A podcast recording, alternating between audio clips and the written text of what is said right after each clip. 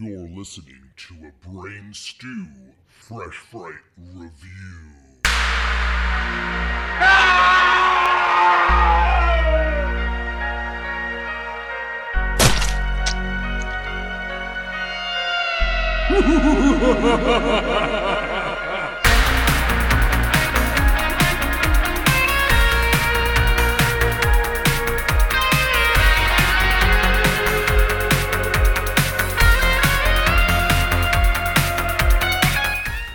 creeps, and welcome to a brand new Epic Film Guys Fresh Fright review. This week, we're going to be talking about the brand new horror film Insidious The Red Door, the fifth installment in the Insidious franchise. That franchise that James Wan created and kicked off himself many years ago. I'm Justin. I'm Jeremy. I'm Brady, and before we get into the episode, I'm gonna start us off with a nice little synopsis because that's my job, and I come prepared to all of these, as everyone knows. Uh, so yeah, as Justin said, fifth uh, entry in a franchise, and uh, the Lambert family returns for the final chapter. Nearly a decade after the events of Insidious 2, Josh and Dalton Lambert attempt to repair their broken father-son relationship as Dalton begins his freshman year of college. But the college dream soon turns to a hellish nightmare as the blurry memories of his start to regain their demonic shape and come back with a vengeance. And now Josh and Dalton must journey deeper and the further than before and confront their pasts before it's too late. Before it's How'd too that sound? late. Does that sound sound, sound about good, right? yeah. Uh, yeah. Thanks, guys. It, it, it took me a long time. Uh, but before we get into movie characters, review, all that, Jeremy, you, uh. I think you met someone over the weekend, right? I did. Uh, Something happened. someone that? I was I I've wanted to meet for a long time, and it finally happened, and it was it was really awesome, and it, it was one of those scenarios that like I couldn't have asked for it to go any better. I met the star and the director of Insidious: The Red Door, Mr. Patrick Wilson. So, uh, so fun fact: Patrick lives in Montclair, New Jersey, and so I was gonna be in, in New Jersey anyways at uh, an event called Contropolis because I wanted to meet uh, the Blue Power Ranger because I'm a fucking nerd and you guys know that and you love that shit. Uh, and I wanted to meet Denise Crosby because she was in a really obscure uh, Charles Band movie called The Eliminators, but you guys of course know her um, from Pet Sematary. Um, and you know Brady loves Pet Sematary, so it was cool meeting Denise. Oh, it was yeah. cool meeting Denise Crosby and stuff like that. But one of my good friends, Jeremiah, hits me up and says, "Hey, man, aren't you going to be at Contropolis?" And I was like, "Yeah." He was like, "Do you want to meet Patrick Wilson? Because he's going to be like 20 minutes away from there, doing a post-screening Q and A at uh like an art house theater that's showing Insidious." So I'm like, "Of fucking course." I want to meet Patrick Wilson, and I'm definitely driving that 20 minutes, and let, let's go. It's go time. So, dude, this movie theater is not what you think of when you think of a, of a movie theater. It's kind of like the the spot in DC that we went to, Justin, uh, for Indiana Jones. It's kind of like that. It's small, like E yeah, Street? it's kind of Okay. it's kind of very. It was very small. Um, you walk in the doors and immediately like there's like just like very little room. It's like you walk in, okay, there's a guy that you show your ticket to, and then there's like small concession stand, and there's like a little lounge. It's, but everything's very tiny, very small. So my buddy Chris went with me, and his daughter Hadley, she's 12 years old, went with us. So I bought three tickets to the movie because I wanted to watch the fucking movie, and we all, you know, traveled together. Hadley was like, "It ain't happening. I'm 12, and uh, that movie just scares the shit out of me." I'm scared. Yeah. So she was like, "It's not." Said, go wait in the Yeah. car. She was like, "I can't." So I'm like, "All right, well, I'm not gonna be a dick and be like, all right, well, even though we all rode up here together, have fun. I'm going to watch the movie." So I was like, "All right, that's cool." So you know, we took our time getting lunch and shit like that. Then we went to the theater. The movie had probably been playing for about 45 minutes, and I walk in, like, "Hey," uh, and like, dude, the staff there did not give a fuck. Like, they all seemed like they were there just for a paycheck and like none of them like had any enthusiasm or like customer service savvy whatsoever like i walked in i was like hey is patrick wilson here yet and they're like no he's not he's, not he's not he's not here yet and I'm like, that's cool. Like, are you guys pumped? And they're like, yeah, I guess it's it's cool. I guess. Like everybody just like there was like no energy. I'm like, all right, like cool, whatever. So they had this cool little lounge area that were perfect. They had these little tables in there, and I was like, dude, this is great for fucking putting posters and shit on. So Jeremy's like just dragging it across the floor. It's like screeching. I'm like, Every every five seconds, he's like, "Is Patrick Wilson here?" hey, sorry guys, I just got to move a couple things around, get ready for the private signing with Patrick Wilson. They're like, what private signing? I'm like, oh, yeah, it's a private signing happening. So uh, just let you. so uh, fucking uh, so we're sitting there and like no bullshit, we had only been there for like 10, 15 minutes, and I'm like sitting down in this chair, and no bullshit, there was nobody in the lobby of this movie theater at all because it's an art house theater, so it's not like your your big theaters where there's tons of foot tra- traffic coming and going. Like nothing is going on. It's like literally dead quiet. The employees are all playing on their phones. Like nobody gives a shit. And I heard, I heard, I heard the front door open and close, and I looked at my buddy Chris and I went, "Yeah, that's that's Patrick Wilson." And I turned my head, and no more than I turned my head was like he literally standing right next to me. Um, and I said, uh, I said, "Hey, Mr. Wilson, how are you? I'm I'm such a tremendous fan." And reached my hand out, and he was like, "Oh, hey, how's it going?" And shook my hand, and I was like, "Dude, can can I grab a picture with you?" And he was like, "Yeah, yeah, absolutely." So we got a picture, and then Chris got a picture, and he was like, and then he was a little confused. He was like, "Are you guys here to see the movie? Because like, isn't the movie playing?" And I was like, and I pointed, I pointed at Hadley, and I was like, "Yeah." Um. So we drove from Washington D.C. because we're we're huge fans, but uh, she she couldn't go through with watching the movie, and he was like, "How- "How old are you?" She was like, "I'm 12," and he's like, "Mm, "I feel like you would have been all right with this one." And she was like, mm, "No, that's a big no for me." She was funny with him. She was like, "That's a big that's a big no for me." Yeah, no way. I saw the trailer, terrifying. He was like, "All right," and I was like, "Hey, you know, would would you mind signing some stuff?" And he was like, "Yeah, sure." And I think he thought I was gonna like pull out like one thing, and then it would be over. Not Nope, Jeremy. nope. I No, dude, I have I have this full size The Conjuring original poster that I had Bonnie Aarons the nun sign, and so I pull that out. He signs it. Um, I have a uh, 11 by 17 Conjuring poster that James Wan signed. He signed that, and then he was like, "Cool," and I was like, "Oh no, uh, I've got uh this uh Insidious Part One 11 by 17." He's like, "Oh okay," and then like he like kind of went to hand the pen back, and I was like, "Oh no, I've also got uh." this 18 by 24 uh, Insidious poster, and he, like I think that at this point he was like, "Is this a private signing? like what? Like, you know?" So, uh, When did when did you Jesus, pull out? When did you pull out the Phantom of the Opera yeah, he was poster? so uh, He's got a set of pipes on dude. him. He, so anyway, so like he actually he looked at the uh the 18 by 24 Insidious poster, uh, because it's like uh, an alternative movie print. It's not the traditional movie poster, and he was like, "Wow, I've never seen this one. This one's really cool."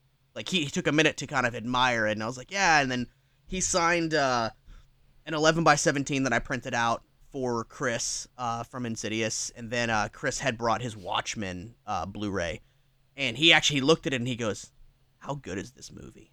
Like this one right here, man. Like how good is this one?" And you know, we both were like, "Yeah, it's like one of the most faithful comic book adaptations ever. It's just amazing." And he was like, "Oh, it's so good." like I like that he was like, "This is a fucking good one." So then he signed everything. He had taken pictures with us, and I was like, "Dude, thank you so much." You know, so uh, you know, he went on his way, and um, I felt awful because I was like, "Cool, uh, you know, let's watch the Q and A." And my buddy Chris, God love him, but he he drove, and he was like, "Yeah, dude, we got like a four hour ride home." He was like, Mm. I think we should just go. And I'm like, well, I got my picture, I got my autographs. I got to meet him and he was amazing, so that's cool. But I hadn't seen the movie yet. So like I also like was afraid to kind of stick around. I was conflicted about sticking around and checking out the Q&A. Uh but dude, fucking amazing guy, man. This Patrick Wilson guy. You guys you guys got to you got to meet him if you get a chance. Fucking amazing. Yeah, every interview I've seen with him, he sounds like he's a really just down to earth guy, very easy to talk to. Dude, yeah, very approachable. He like I said, he lives in Jersey. I think he owns like a like a bookstore or something as well in New Jersey.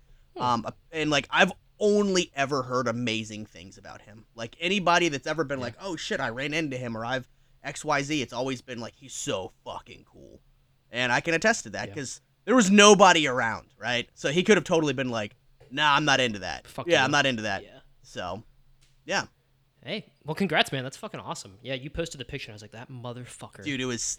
He got Raoul de Chagny from.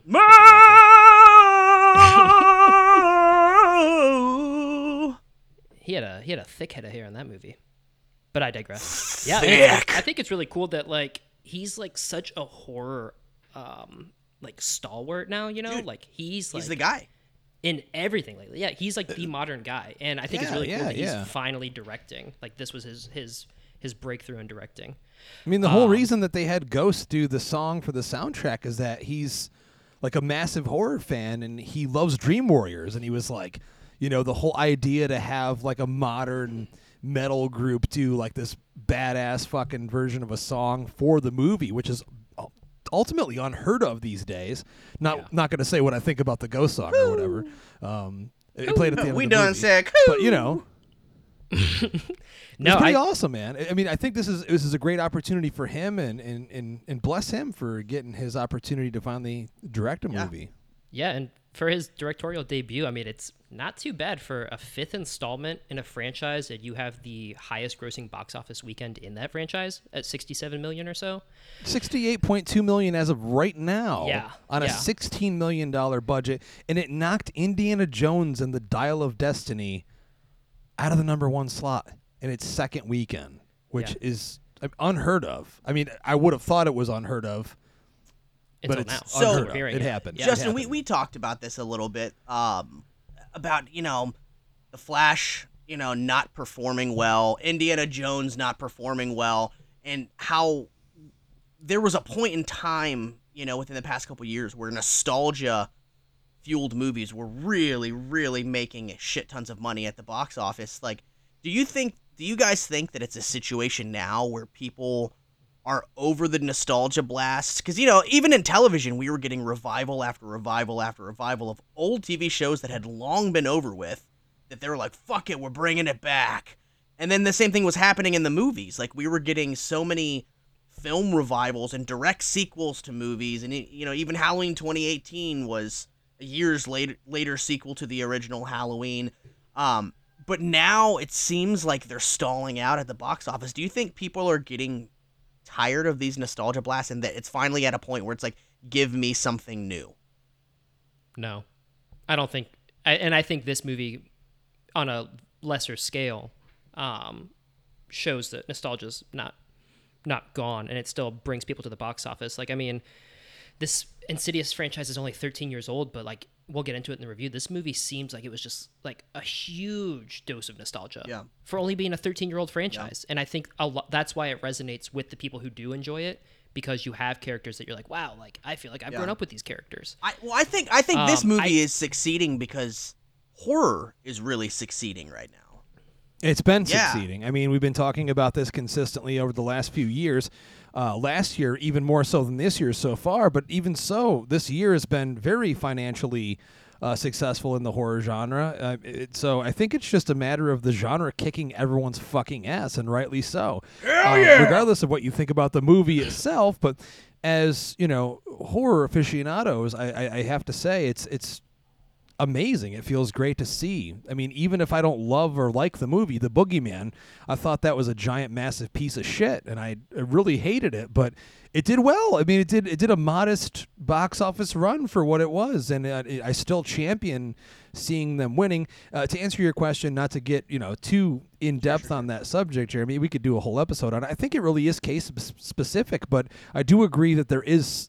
I'm, I hate to use that word fatigue, but because it's being overused everywhere right now, but I think people just want to see what they want to see, and there's so many different options. They're just picking and choosing as they see fit. And with streaming options being so readily available, a lot of people are just, hey, I'll see that in a month and a half. Like, for example, The Flash is going to land on streaming the end of this month as of this recording. You know, uh, Indiana Jones and the Dial of Destiny will be on Disney Plus likely within the next month or so. So people are like, "Fuck it, I'll just I'll go see this one because I'll be able to catch that one on streaming," Yeah. and they're just picking and choosing, you know, based on their preferences. You know, so it's it's a crowded market. I mean, but again, horror has shown that it's going to stab through all the bullshit and, and make its way. But uh, getting into initial thoughts here, uh, Brady, you're leading the way on this thing, and I feel like you're the one. Correct me if I'm wrong. That has been uh, recently. You've had more exposure to this franchise. Than, than I have for sure, Jeremy. I don't want, know when the last time is that you watched the other films at all. Dude, I uh actually that hurt me a little bit, man, because I have never had a repeat viewing of any of these films. I've seen every single one of them, but only one time and right when they came out. Right. I have not revisited these movies and the fact that this movie really relied on strong callbacks and like, well, this happened in the first film or the second film, like I wasn't lost in it cuz I've seen those movies, but like it I feel like it didn't hit me the same as if I would have just watched rewatched them. Gone through. Yeah, them? and so like there were points in the movie where I'm like, I don't fucking remember this shit at all. Well, well, well, luckily, luckily, I think the way that Patrick Wilson conveys what you're seeing on screen, it's pretty straightforward. Um, so you can really connect with it either way. But Brady, uh, have you Yeah. watched the other sequels recently? I, I definitely have not. Uh, I watched the other movies within the past year and a half to two years. Okay, So okay. fairly recently, and I've I've rewatched the original a handful of times in that. I mean, the original's the only one of them that I've watched more than once. I own the first and second one. I don't own any of the other ones, but I think the first one is by far. It's definitely one of the most iconic horror classics mean, of the last when, twenty years. When you sure. were For when sure. you were announcing what we were doing and, and talking about the first uh, Insidious movie, Justin, you, you said James Wan brought this thing into life. Well, Leigh Whannell did as well. They were a one-two punch on the first. Uh, that's true. Insidious That's movie. true. Just like they were with yeah, Saw. That's Exactly. true. Yeah, yeah, So I, I had to throw Leigh some love because, like I said, you know, uh, James Wan directed them, but Leigh Leigh Whannell wrote them. So I mean, Leigh Whannell, I mean, I, I- I need to see what the fuck he's going to do next because I'm still pissed that we're not getting his Wolfman movie with fucking Ryan Gosling. That's what I was looking oh, forward that's to. not happening. I mean, no, it's not happening. Oh, nope, son of nope. a He dropped out of the project, and I think that Gosling just, you know, got cold feet after he left, and, and that was hot on the heels of, you know, the Invisible Man remake, which I literally is still one of my favorite horror movies in the Love last Yeah. five It years was or so. That was within the last five years, right? Yeah, it Brady, was right- we saw we that saw, together we saw in it right theaters before COVID. at Shut Alamo. everything Yeah, down. so it was like the week before. I'm just trying to remember because my memory is shit these days. But Well, yeah, yeah. I, I mean, Whannell's a, a brilliant fucking creative man, and in terms of directing and writing and just everything all around. So yes, Well, he's got some writing credit on this movie. I mean, he's teamed up with Scott Teems, who we all know and love from his incredible work on Halloween Kills.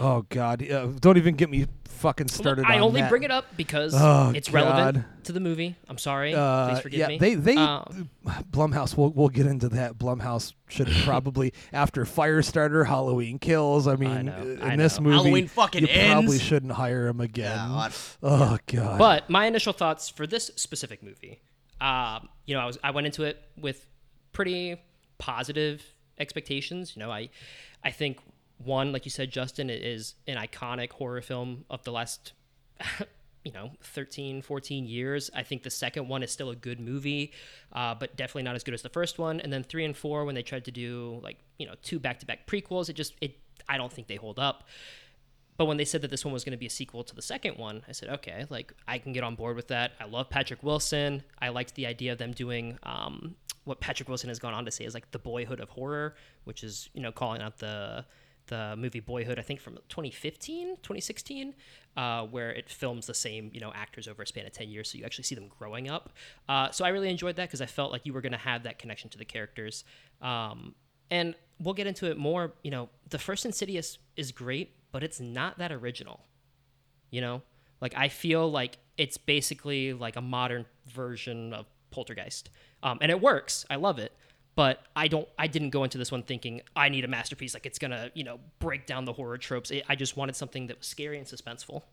Dude, yeah, that, that I mean, there's there's a lot of parallels from Poltergeist to Insidious for sure. I remember when it came out, Yeah. like that was like heavily discussed. Like like, well, this is kind of an unofficial sequel or a remake of, of Poltergeist in a lot of ways. Yeah, but True. However, I think tone comes into play when you're discussing the two films, and Poltergeist tonally couldn't be more different Oh, than one- Insidious. 100%. because Insidious, Sure. Story yeah, wise, I agree with that. story Yeah. wise though, a lot of Yeah, a lot of For sure, a lot of story sure. and and beats in the film are reminiscent. I mean, I, I, Jeremy, I could totally see them sitting down and saying, you know, sitting at a table and like, what if Poltergeist was like, like really fucking dark? Like, Yeah. I mean, Poltergeist is still terrifying. I mean, when I mm-hmm. screened it last year at Alamo, people were still jumping and getting jolts and screaming and stuff. But the tone, I mean, it's lighthearted in a sense where the first Insidious, dude, I, I swear to God, and that's not one I'll readily admit. I didn't see it in theaters, but I rented it at Redbox. Holy shit. Like a fucking Redbox at a drugstore. and this is when me and Danielle didn't live together yet. We were together, but I was like, oh, fuck, dude, I'm going to close the curtain in my apartment.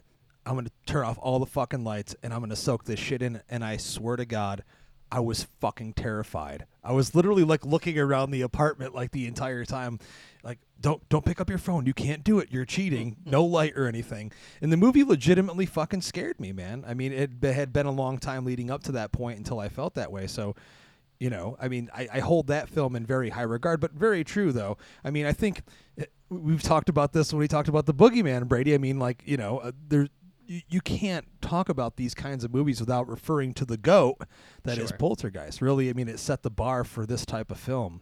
well, with that in mind, then like, what did you like? What were your initial thoughts for this movie? Uh, well, for me, I mean, you know, unfortunately, living in the world that we live in, and you and you live and breathe movies, and, and you're in this community. Jeremy can attest to this as well. You see a lot of thoughts and feelings on movies before you see them, unless you get to see them early, like we typically do. So I'd already seen Rotten Tomatoes score, pu- you know, poked around, and uh, I've already seen people talking about it.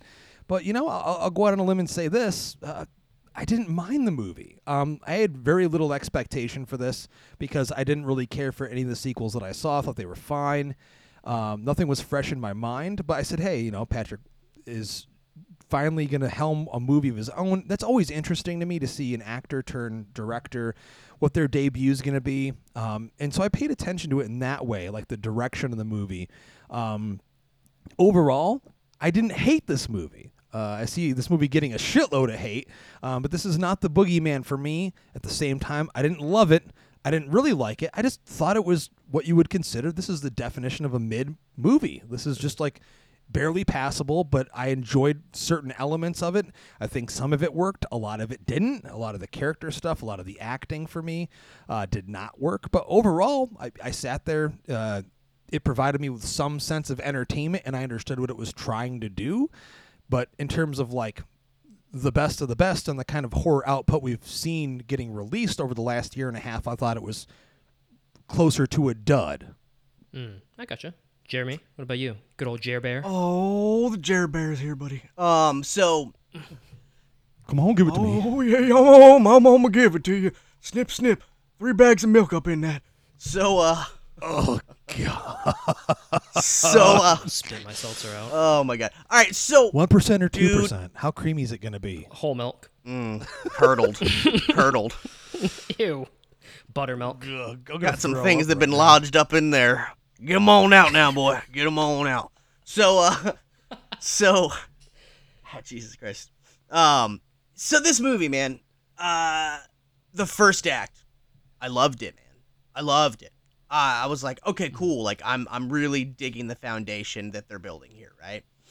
The second act, fucking loved it. I'm like, I love the slow burn aspect. I love that um the painting aspect uh, of it that Dalton is is you know he's feverishly he's at college you know for art school and he's like f- he You has know- no memories of of the past I thought he'd be bigger. yeah he, he's he, he's got he's got no Sorry, I had to I had, I had to throw that road Roadhouse reference in there because every time they Oh, say yeah, Dalton, yeah. I just kept. I was like, he had the hair Yeah, and shit. I'm like, I thought you'd be bigger. So, like the fact that he was like feverishly painting this thing from a memory that he doesn't remember that is real, and it it keeps building. Like, what is this thing, and what does it mean to him? And he's trying to like figure out the mystery, and then he's got he's got this this chick. Uh, her name is Chris in, in the film that you know, she's obviously the comic relief.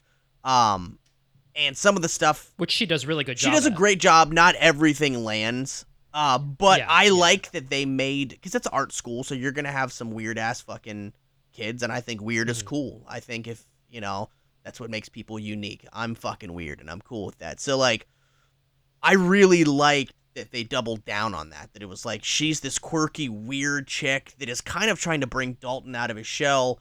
Um, I I loved both of these acts, man. To where like I I remember thinking as I was watching this movie, like, man, I'm gonna walk out of this thing and fucking love it as long as they stick the landing. Um, and for me, man, um, this movie suffers from a lot of things, right? Uh, the movie's not scary, like at all. Are there creepy moments? Absolutely, but in this film, you know, let's be honest, jump scares are cheap carnival tricks, right? But I fucking dig a jump scare. I feel like there wasn't even really any jump scares in this. The movie wasn't scary. The only like creepy imagery that this movie was really providing was like it was kind of like the same trick several times throughout the movie. Like you would have your central character in focus and then in the background blurred we would see an entity walking towards the character that the character doesn't know that anything is approaching him this film did that several times and yes that's creepy. That's creepy as fuck but it's not scary and that was one of my biggest complaints about this movie is that it just wasn't scary. And you know i think my favorite fucking demonic entity in this entire movie was the frat boy entity that he's like they had mentioned that there was a kid that died of alcohol poisoning the year before or whatever and Yeah. his ghost haunts the frat house and he's like he's got all this vomit all over him and his skin's all flaking off and he's got the white eyes. He was fucking terrifying. But even he wasn't a malevolent force. He just kept telling dalton close the door. But you knew he wasn't out to hurt dalton. So that's not scary. This movie did not have a central villain.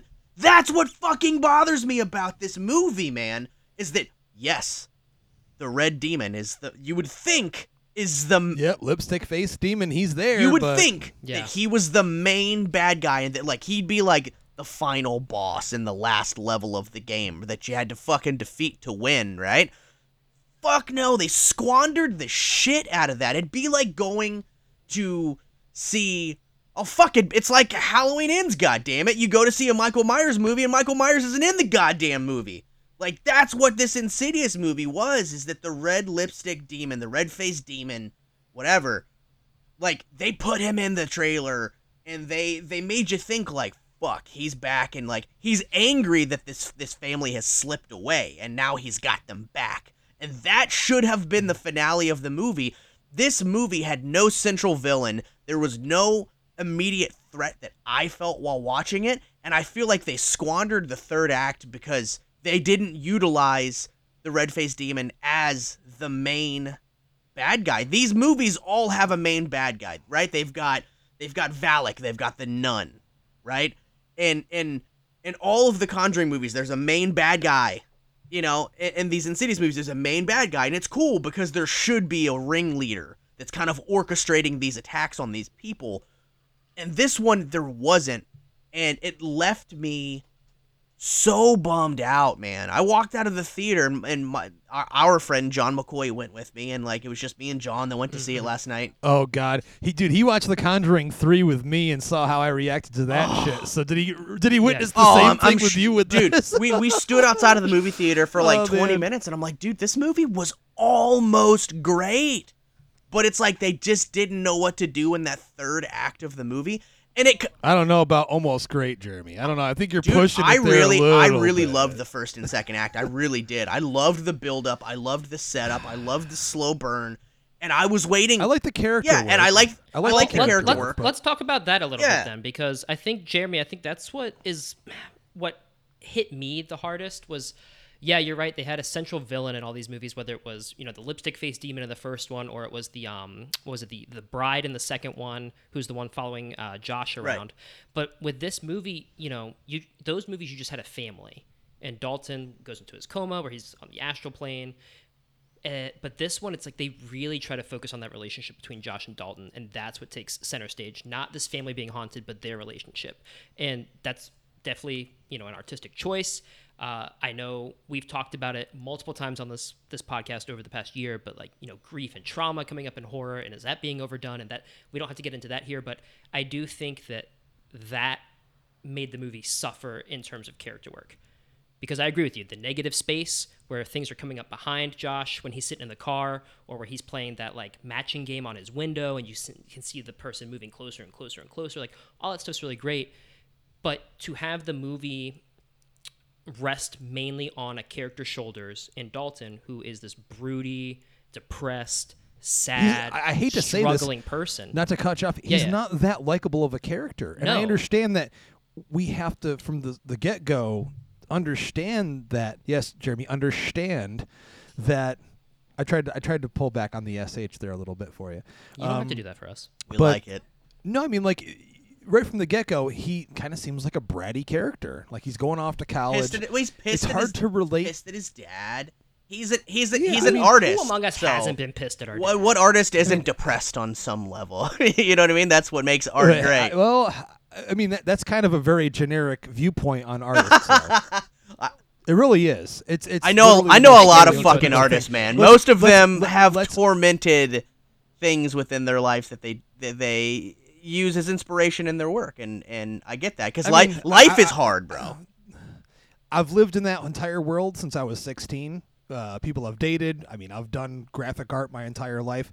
Not everyone's like that, and I think the I didn't say it's like- everyone was like that. we're gonna have we're gonna you know just the way that they portrayed Hmm. the character and, and it's not it's not to really put down the actual performance that much but at the same time i really you know i hate to say it i didn't find you know ty simpkins performance who plays dalton to be all that all that i couldn't connect to it that well and you know it's not that he was terrible in the movie but to try to rest the entire movie for the most part because he's our central character. I mean, Josh is out of the picture for a lot of it. We pop in with him here and there.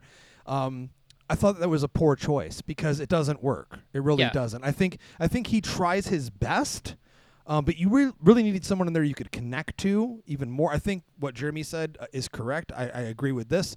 The stuff with the painting was amazing. I loved the scene where on his first day uh, at his art class with this super hardcore fucking drill sergeant art teacher, you know, and he starts drawing this door. I got goosebumps during Yeah. that scene. And I love how it drew you in as a viewer the same way it's drawing him in to try to figure out what this thing is after, you know, years, 9 years or whatever of being convinced that this thing, you know, him having this issue, this mental or excuse me, physical issue didn't happen the way he remembers it. And I really enjoyed that aspect. I think it was just a mistake.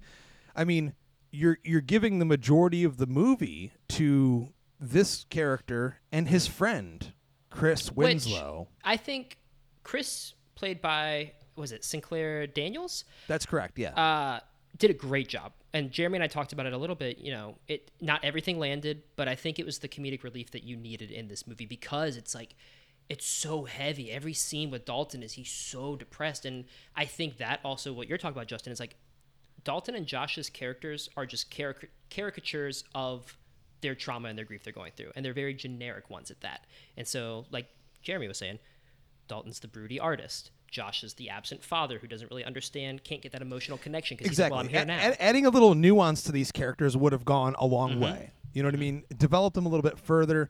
It wouldn't have taken that much. But again, I, I don't want to come off uh, uh, as that I'm shitting on Ty Simpkins. I think he's a y- young up and coming actor. Strong choice. I just think you needed someone in that role, in that position, that would have been, been able to show a little bit more than just what we got. And it's in the writing as well. And I think going back to what I said earlier, it would have helped to get someone else to pen this thing because it, showed on paper this is like a solid story, but in terms of a screenplay, it's Yeah, weak for sure. You know what I mean? And and what Jeremy said, I can't agree more with. You needed that one, at least one really good fucking scare that really got me. Every single one of them, and of course, all three of us are going to be able to see it a mile away, mm-hmm. but at least try to surprise me. And, and and you know like this could boil down to the fact that this is Patrick's first outing in terms of being a director, but he's been in all these movies. He's been on the set of all of them. He he's a fucking legend in terms of being in in horror movies. You get influenced when you're there. You're watching these movies. So I honestly, I hate to say this, I, I expected more from him in terms of that The- the direction- because it's all shit we've seen before.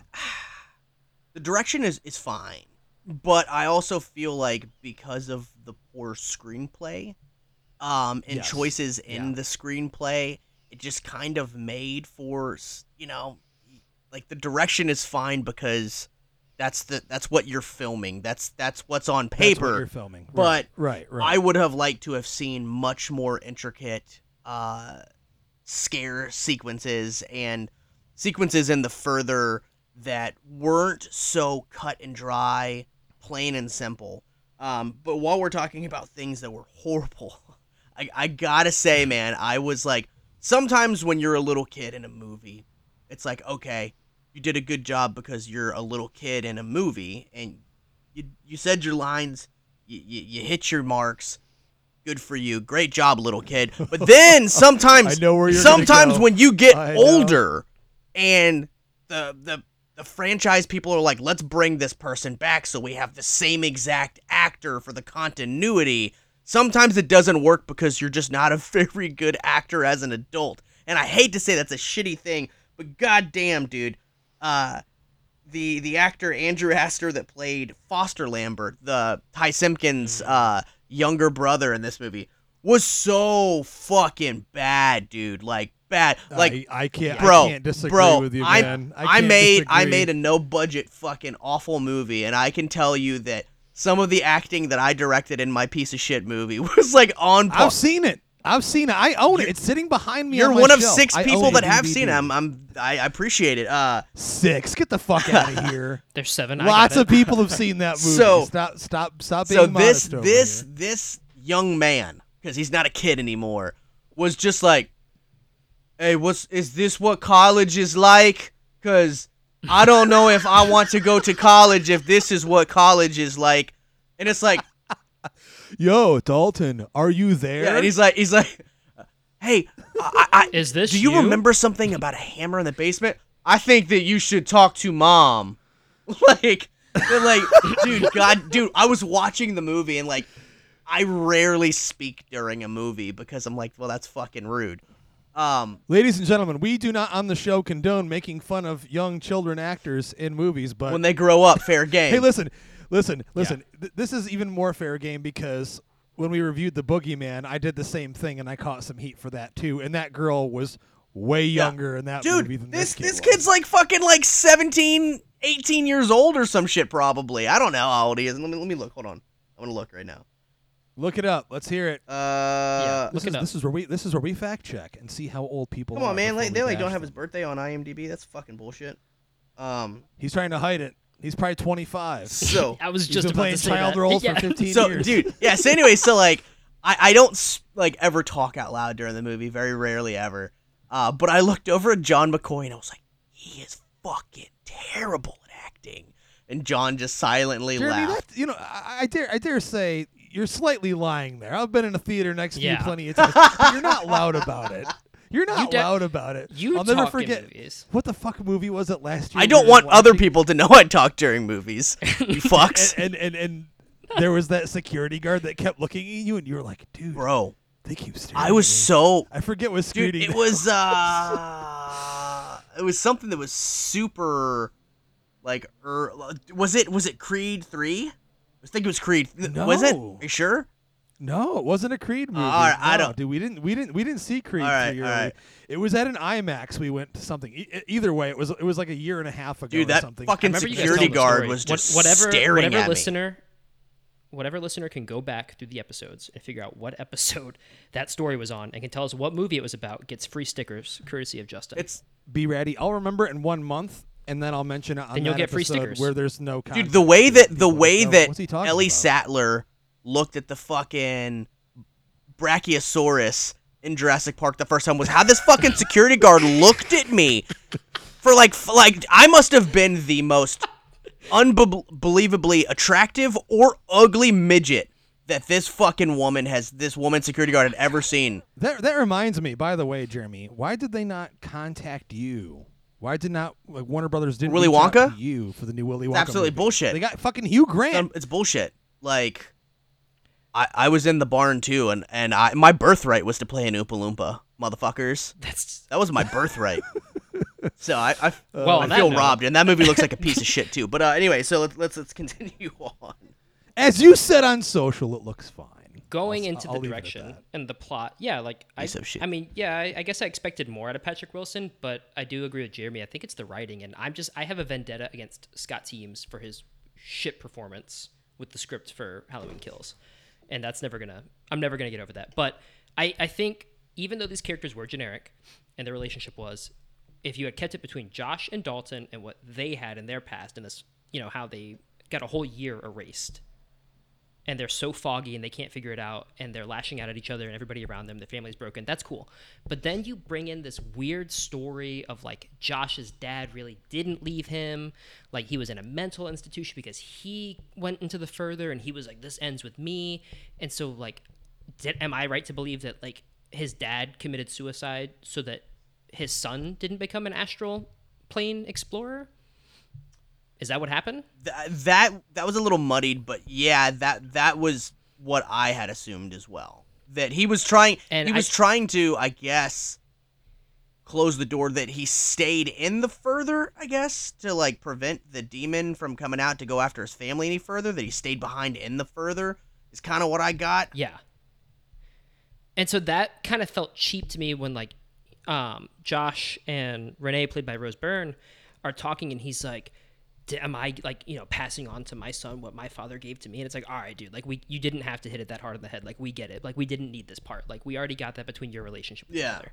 Yeah. Like I I just I think the writing just really didn't help this movie. And that's unfortunate because like Justin said, it's a good mid-level movie and it could have been more on the side of a success than a dud if the writing had been on par, you know. Well, I mean, That's that's my take. Uh, technically, it's still a success because it made Well, enough yes, money. like- Which is great for horror, And and I'm very glad that it's Yeah. performing Spoiler alert! I mean, we're very aware. Did you guys stay all the way till the end? like post credits. No. Yeah. No. Okay. Neither of you did. There's a post-credit hit me, scene all hit the way me. at the end. What is it? Yeah, it shows the door. It shows the door still trying to get open, Ooh, which I like le- that. leads it open for another Like movie. that. Well, yeah. Well, I, I told you guys earlier. Uh, Patrick Wilson said that he thinks Ty Simpkins can keep carrying this franchise. He was like, you know, we could do a Boyhood thing where he goes through 10, 15, 20 more years as the same character.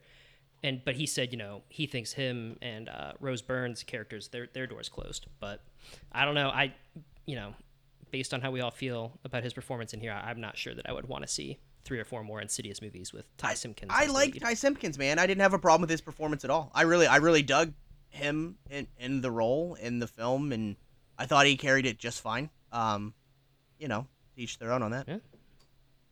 Justin, what did you think about the score in this one? Extremely forgettable. Mm-hmm. I don't remember a single fucking note from Nope. the thing, man. To be honest with you. Yeah. And I think that's really important because, as we discussed the last few years of horror movies that we've seen, the majority of them have brought something new and fresh to the table. And, you know, when I think back to Megan, for example, M. Thregan, you know, for, for that type of movie, it had a score that was extremely memorable. I mean, there's so many movies getting churned out, but uh, it's not that difficult. In this movie, I I swear to God, I can't remember a single scene except for you know the opening credits where they're like, "Oh, we're gonna play that Insidious sound that you know from the other ones." Yeah. But but otherwise, I was just sitting there going like, none of this really does anything for me, you know, uh, emotionally. Um, you know, the interesting thing about seeing this movie yesterday, I didn't mention this yet, is living in Winchester, Virginia. Uh, I only have a couple of options, and I went to my AMC because when I went to see the new Spider Verse movie, movie, something fucked up on the projector, and they gave us free passes to see another movie. So I was like, fuck it, I'll use the free pass to see this one since the wife doesn't want to see it. I shit you not, the lights inside the theater blinked like on and off for 15 20 minutes into the movie and the two young girls behind me they were like getting freaked the fuck out. They thought it was the movie. So I did what, you know, an adult should do and I said to them, "I'll go check it out." Ah! and I went and told them, and they fixed it. But it was it was it was pretty weird. It was like, I mean, like flashing like a strobe, dude. Like it was really going that heavy, and I was like, okay, this would have been cool for like two seconds, but uh, apparently it's just malfunctioning because that's a piece of AMC shit theater. theater, Dude, and they should just shut it I, down. I had an experience that I I also had to go to AMC. Dude, my local Alamo was not showing this movie. Don't blame me. I have nothing to do. I don't blame you. But uh, so I, I had I, Uh, ha- I had unfortunately, to rough it.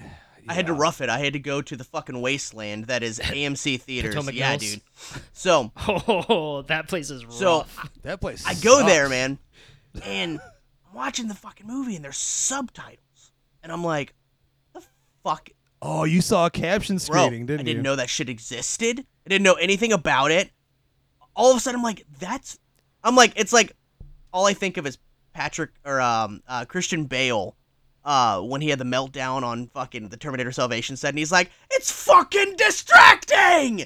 Like that's how I felt. I'm like, I'm trying to get into this horror film that you know is oh, good. For good you. for you. Horror film. Did you ever think you're walking behind the lights all true It's fucking distracting. So I'm watching this fucking movie, and it's like, dude, it's like musical notes, eerie music playing, and then there's this. So I'm like, they they fucked up. Like somebody upstairs in the projection room clicked a button for caption. So I go out there and I'm like, hey, I'm I'm so sorry. Um, like there's subtitles on this movie. It's a horror film and it's super distracting. And they were like, oh, that's uh, you're watching a caption, open caption screening. They're like, did you want to like change your? We're showing it at other times without it, and I'm like, nope, that's cool. I'll just I like reading, so you know, reading rain, reading Rainbow. There it was. Are, are you trying to tell me, Jeremy, you, you don't watch foreign films with Yeah, because I don't fucking speak that language, so I have to read it. Jeremy got so defensive on screen just now.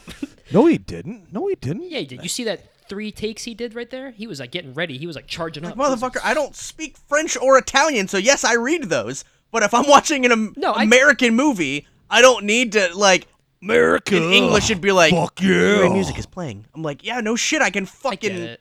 I can hear it. That's Yeah, I'm, that's I'm glad rough. that they I'm include with that you. in screenings, but it is No, that's- yeah, I that's you know, super- going into it not realizing it like that would be dude, so that's super great for I'm for you, deaf man. people, and that's awesome that that's an option and shit like that. I just didn't know that that was the screening that I picked, Yeah, so I no, was so fucking confused. You know what's interesting? Uh, before we go any further, talking Uh, about further. our two stories that we had here, I looked at the screening I was going to go to initially, which was going to be 840. It was one of those. It said caption screening, so I was like, "Fuck! I have to leave work right now and rush to the theater to catch it at six. Luckily, it's an AMC, so you guys both know what that means. Exactly 25 minutes of trailers. So I'm like, I can show up late, and it doesn't even fucking matter. Yeah, I uh, No, exactly. you know, I'll, I'll definitely be more uh observant when it comes to to buying tickets if I gotta go. Jeremy, fucking pay attention. What's wrong with yeah. you, man?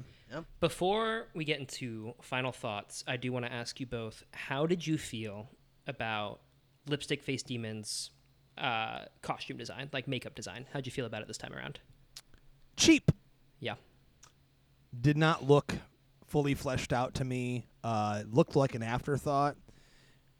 I don't know. It looked just like they threw it together in all of five minutes.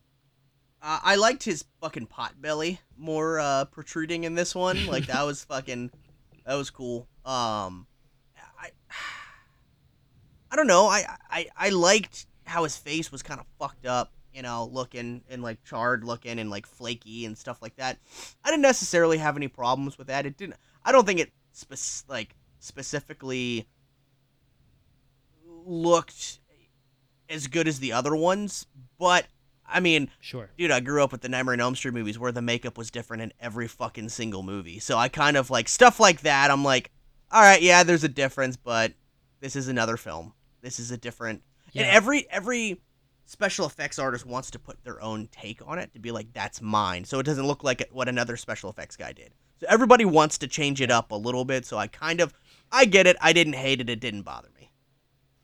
Yeah. I don't know. I just felt like Justin. I felt like it was cheap.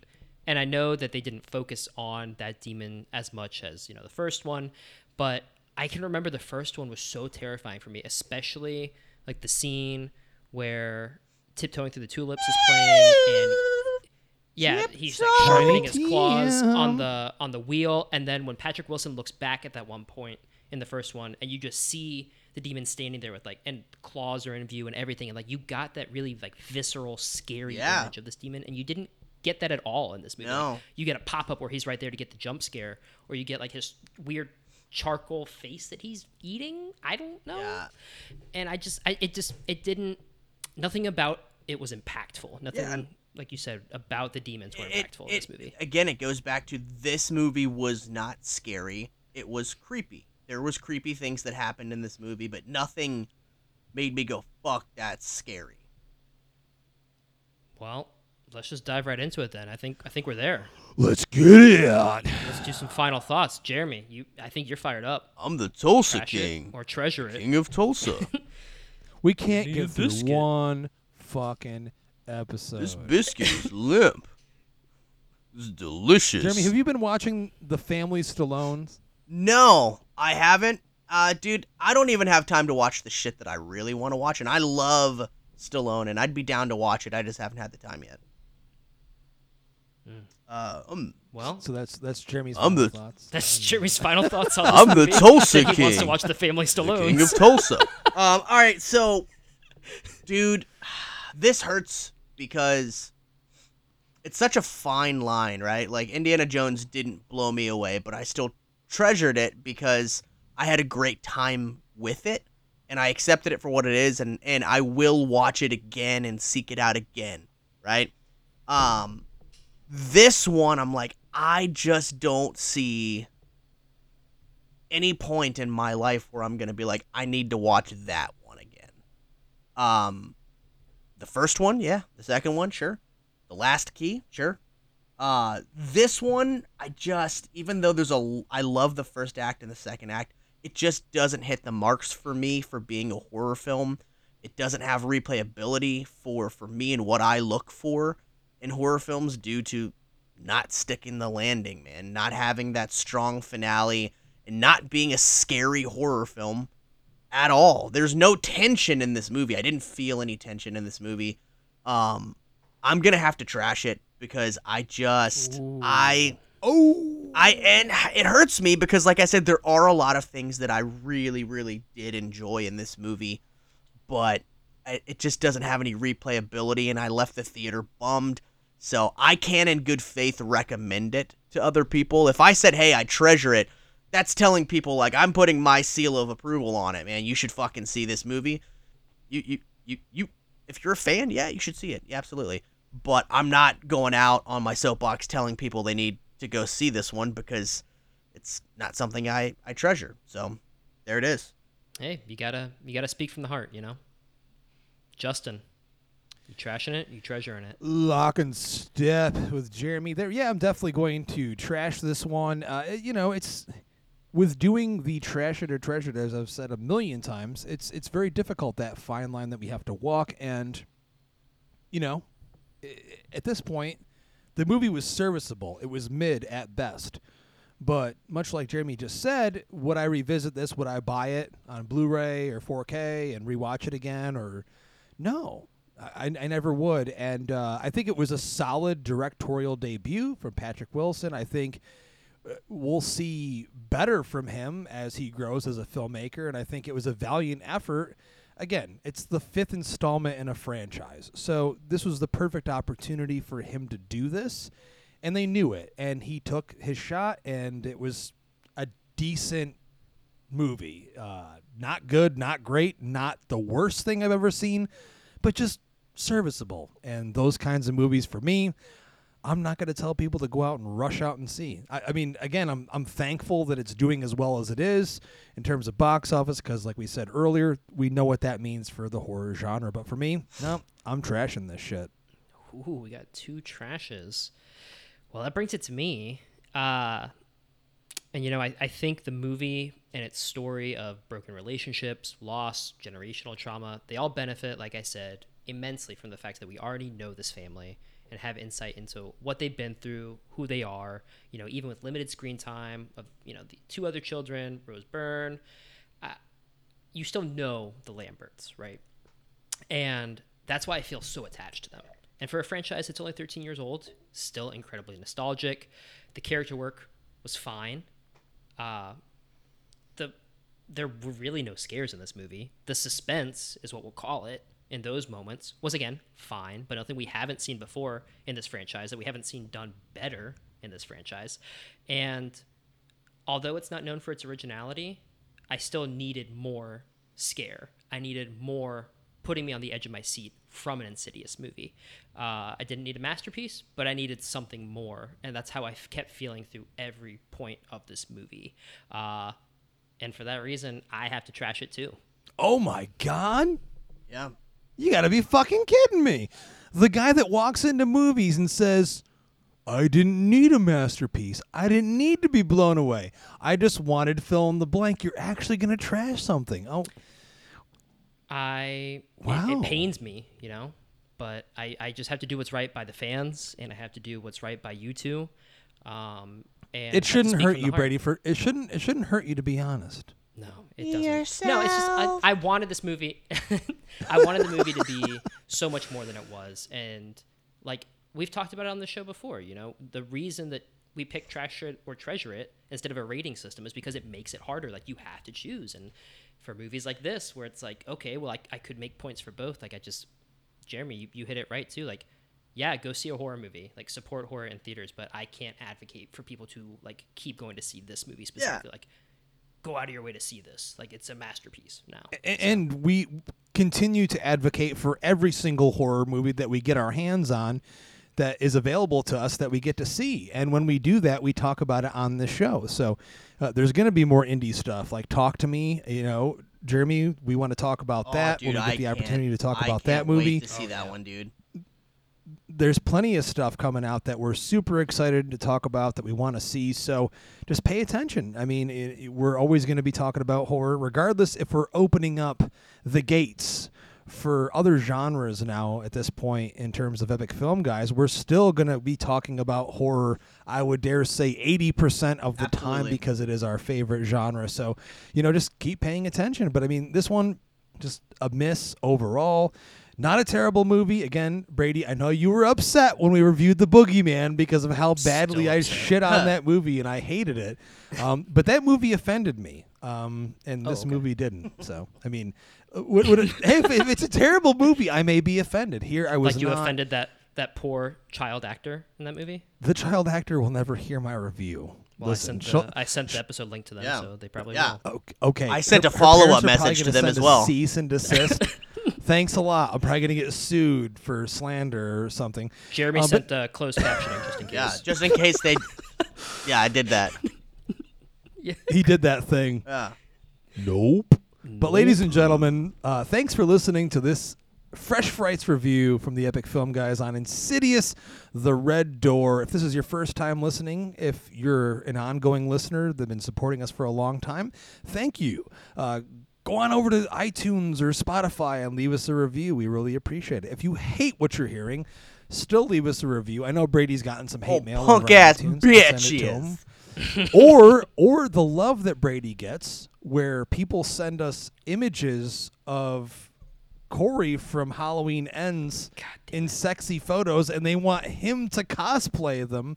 Um, we love hearing those as well. By the way, you're expected to do that, so you better keep growing your hair until October. Do you remember when, like, this time last year, the picture that was going to go out was me with no teeth, and now I have to dress up like in a sexy Michael Myers? people want it. We got to give the people what they want. I mean, that's what was specifically asked of you. You're getting buff and shit. You got to do it, man. People want to see it. Uh, you know, we got we got to appease the fans. But yes, uh, we're also all over the internet. We're all over the interwebs. I'm getting old with that term. At Epic Film Guys, Facebook, Twitter, Instagram, now TikTok. Also, uh, the other fucking thing, Threads, we're on there too now. Uh, the Instagram offshoot, which is trying to kill Twitter. I doubt it'll ever happen, but who knows? Zuckerberg and Musk are going to be doing a cage fight here. Uh, apparently, I saw Zuckerberg's picture earlier. He's training. He's he's looking pretty good too. he looks good. So I mean, we'll, we'll see who wins that war. Yeah. Um, but yeah, that's happening. But thanks again for listening, guys. As again, uh, yes, I'm Justin. I'm Long Dong Schlong Brady. I guess that makes me Jeremy? I, Question mark? Closed caption? you're the one that has whole milk pouring out of your Curdled. genitalia. I I don't think I have that. Curdled milk. I don't think I have that. That's definitely. Let's, can I go back to B and B ready? No, you're, I'm lactose intolerant. You're Come on. mature now. You're mature now. No more be ratty. No, no, no. But as always, we like to ask you to keep it